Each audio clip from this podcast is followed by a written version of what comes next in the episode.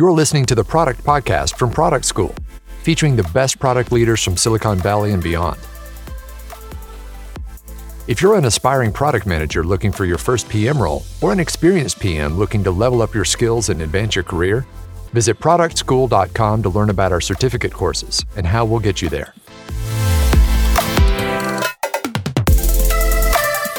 We often talk about the customer journey, but we as product managers go on a journey of our own.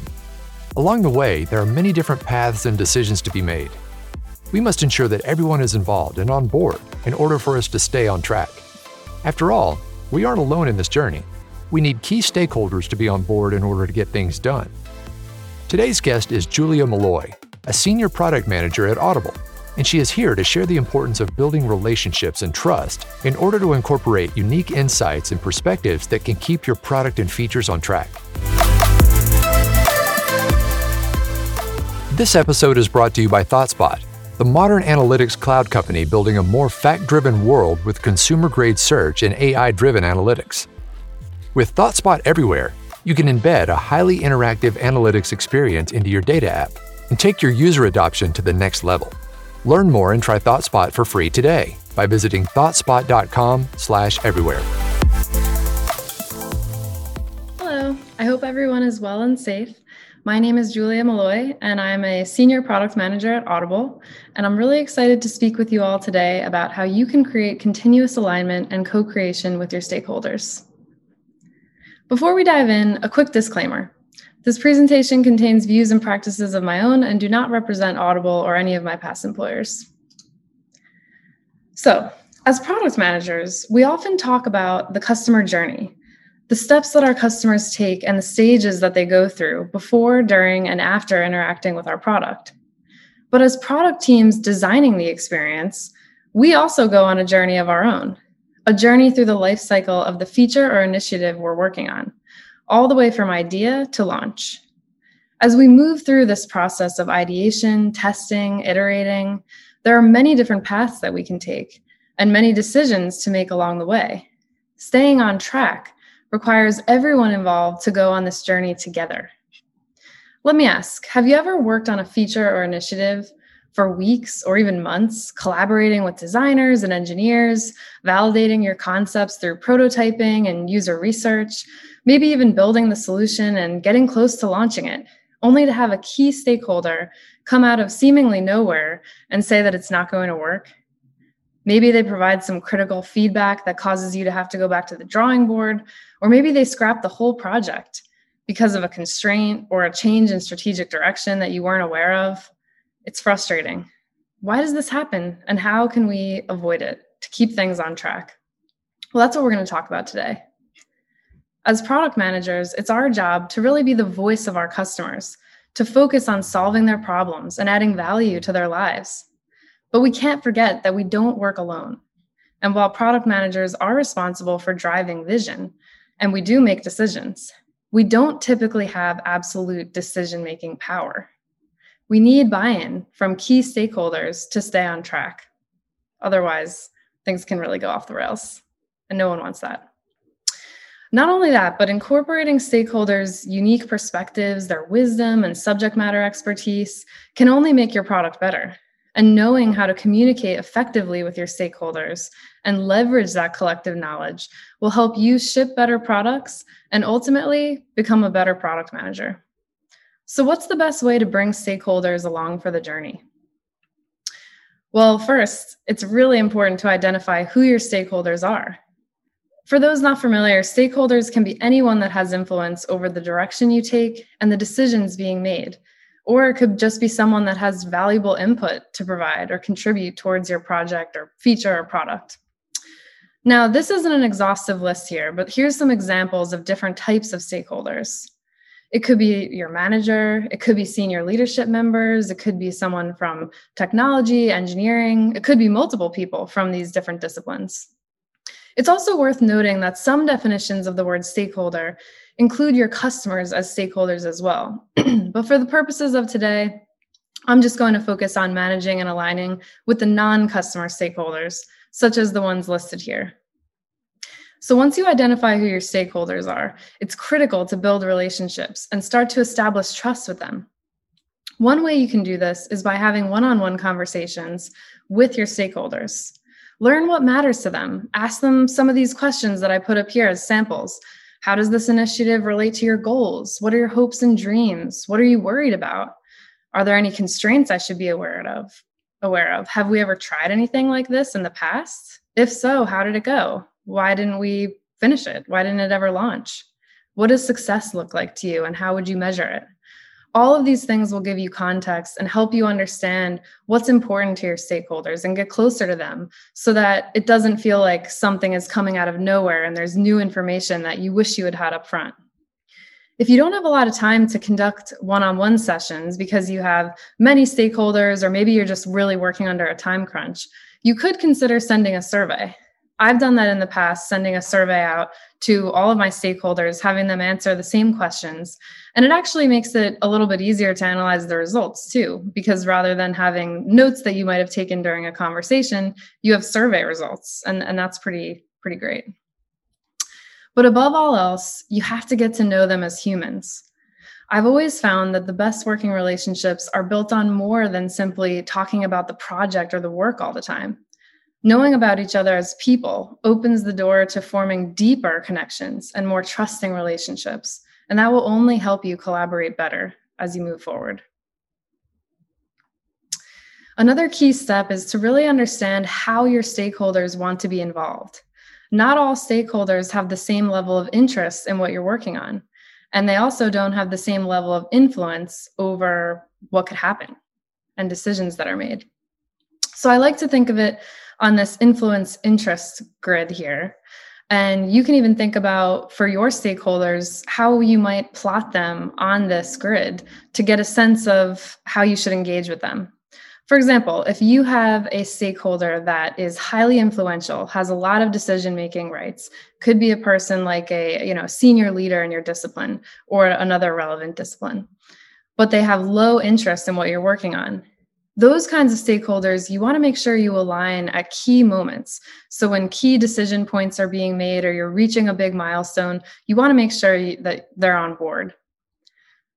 Then if you have uh, you know also thinking about high highly influential people and highly interested in what you're working on, those are your key team players that you want to engage with very closely. Include them on collaboration sessions, um, include them on more updates, get them a little closer to the day to day within reason based on their schedule and availability and, and all that good stuff as well. For those that are in that bottom left quadrant, um, lower in terms of influence and, and less interested in your project, those are folks that you'll want to just monitor and make sure that you're keeping them informed and making sure if anything changes in terms of their interests or influence that you know you're, you're aware of that and you're also getting the key inputs from them that you need to contribute and make your product even better. And then lastly, for those that are lower on the influence side but highly interested, you'll want to keep them informed too. Those are really important folks that have a lot of value to contribute to your projects. So keep them informed and engage them with them. It's also important to clarify decision making rights um, and levels of involvement. How how do stakeholders want to be involved in various aspects of what you're working on? Um, also, I want to call out a key distinction here. Stakeholders do inform decisions being made, but they're not necessarily decision makers. As product managers, we do have decision making rights of our own. Um, but it's just that we want to keep that level of alignment over time with all the stakeholders that we have. For more complicated projects that have many stakeholders, I like to use Bain and Company's RAPID framework, which provides this method of classifying your stakeholders according to the decision making power they have. So, RAPID stands for the R is for recommending a decision or action. So, this is a, a, team member that's going to be doing a lot of the work to compile what the solution is and then recommend that approach. Um, this could be a product person. It could be, it really could be any any stakeholder as well, depending on the makeup of your team. Agreeing means that you have to be aligned to the decision that's being made. You have to agree with the decision. However, those with the agree role don't have the power to overturn or veto a decision that's being made. Perform is one that I don't always use, but it is it is helpful on some projects if you're looking to really identify ownership of who's doing what. Um, so who's going to perform an action or carry out the task once a decision is made. Input is, uh, you know, a person whose role it is to provide some key context or background. Um, they have a perspective and insights to to give. They're not necessarily a decision maker. They don't necessarily have to agree to a decision but they have important context and they'll need to give input on that aspect of what you're working on. And then lastly the d is for decide and that is the person that really commits the team to action this is the the final decision maker the approver it's the person that really has the power to say yes or no now there can be multiple decision makers, but ideally you would have you would limit it to a small number. One is one is the best, but if there's multiple decision makers, that's okay. Here's an example of how your matrix could look if you had three different stakeholders. In the left-hand column, you list your focus areas. This example is showing high level areas such as the roadmap, UX design, messaging, and copy, and the measurement plan, but you can make this your own and add as many as you need based on your initiative. You can even include yourself in the matrix as well if that's helpful for you. It's important that your stakeholders are aware of this matrix and agree with their roles. So I would definitely recommend filling this out with each stakeholder and talking through how they want to be involved in each step of the project that you're working on. You also want to make sure that you're sharing this in a place that's easy for you and other team members to refer back to over time as these decision points come up. So you can see in some of these examples here for the roadmap, uh, the senior leader is ultimately the decision maker. So the, the senior leader gets to decide if and when certain things are happening on the roadmap and when they're going live. Now, marketing might just give input to the roadmap, but they're not actually a decision maker there and legal has no role in that. But on the flip side, when it comes to messaging and copy, legal is actually the decider because there's obviously for legal reasons you want to make sure messaging and copy is approved. Co-creation with stakeholders. So once you've aligned with your state your stakeholders, you've clarified their involvement, now it's time for the really fun part, co-creation. Early on, it's so beneficial to collaborate with stakeholders to really supercharge alignment and idea generation. When everyone has a seat at the table, it means all key stakeholders, including you, have a voice and they can bring up their unique perspective. They can raise concerns or objections. It's a much better way of working than the design and reveal approach that I've seen far too often. This episode is brought to you by ThoughtSpot the modern analytics cloud company building a more fact driven world with consumer grade search and AI driven analytics.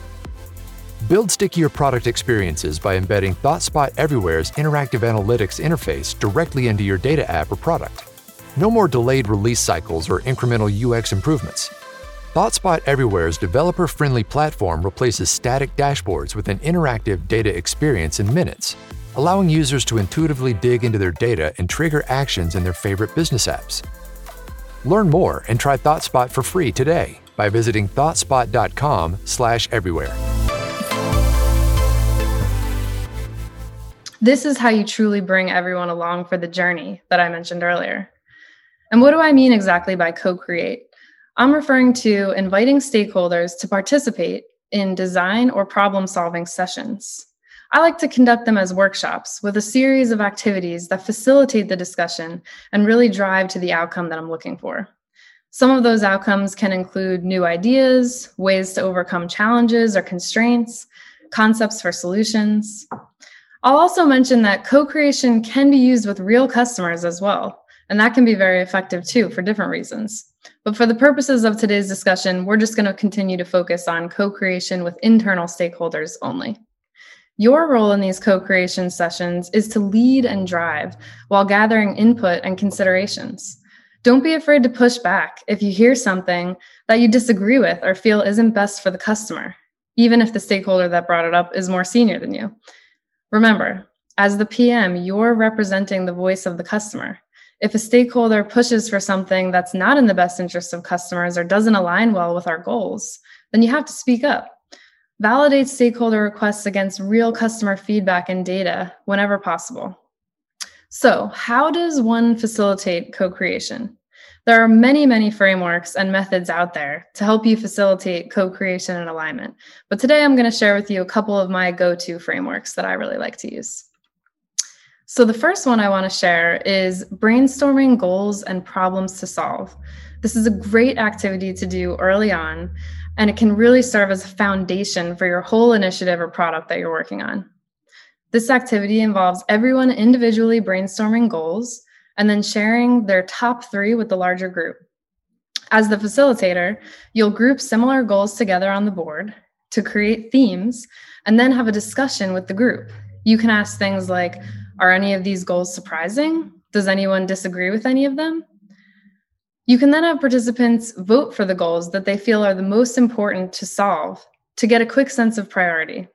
These same steps can be repeated, but instead of goal, you would brainstorm key problems to solve. I like to focus mostly on customer problems, but it can also be helpful to call out other kinds of problems too, like operational issues you might be solving with this initiative or technical problems. Uh, a tip here as well for remote sessions Miro and InVision Freehand are two really great tools that you can use as a virtual whiteboard.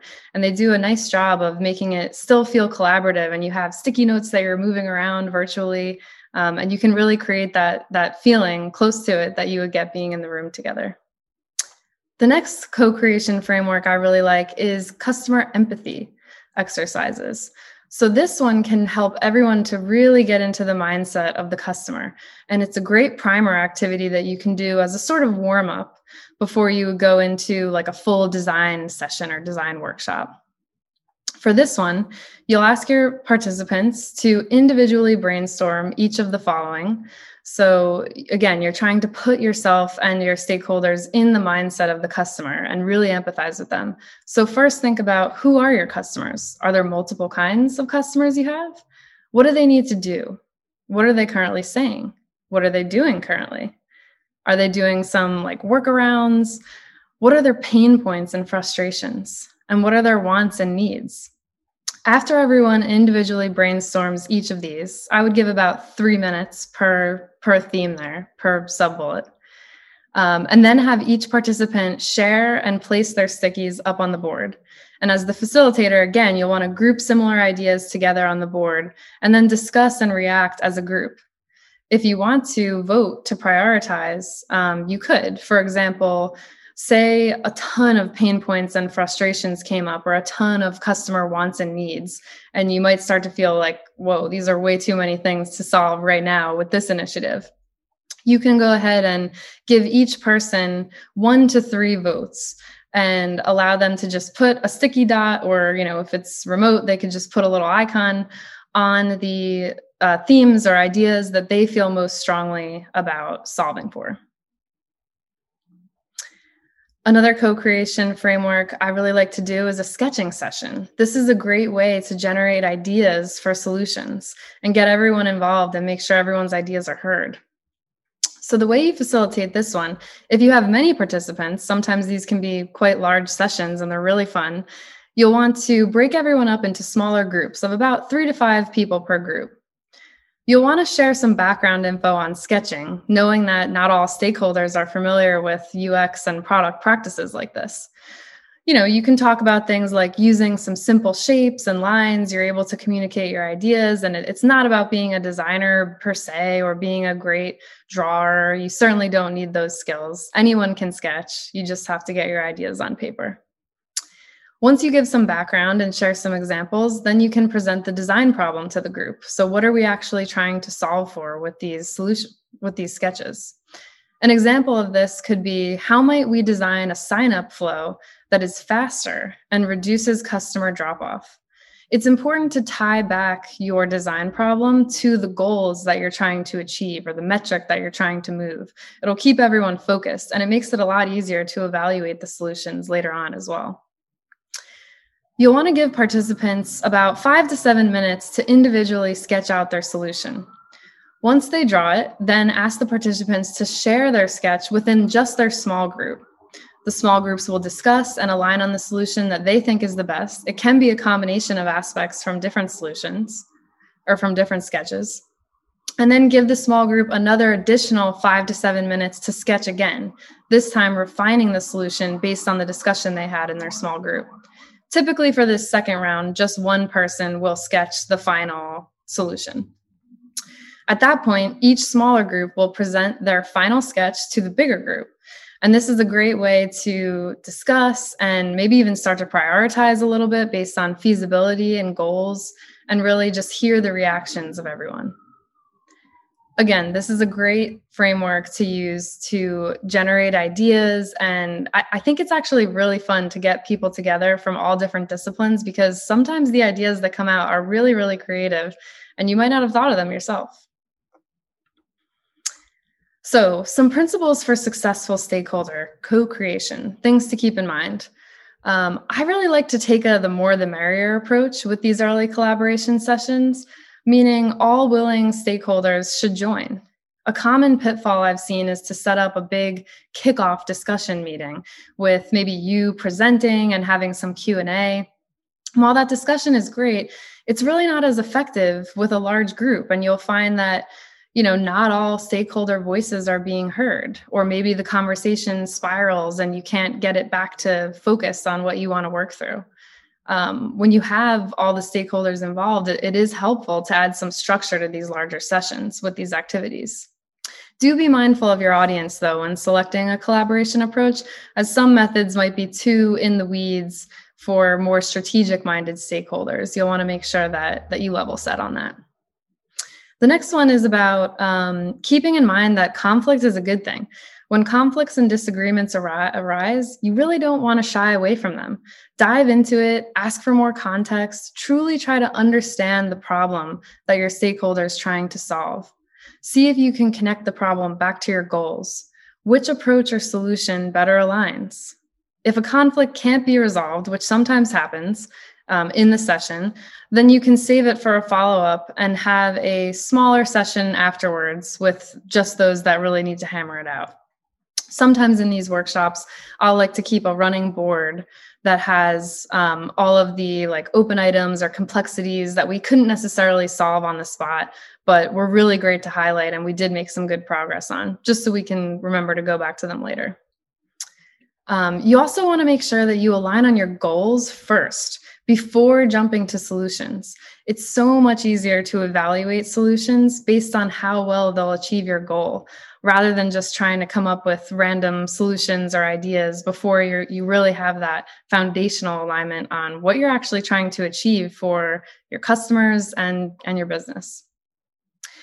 You also don't want to let the co creation session be the end of your collaboration. You want to follow up with the group with outcomes and really repeat back what happened. Um, document them in a place that everyone can refer back to.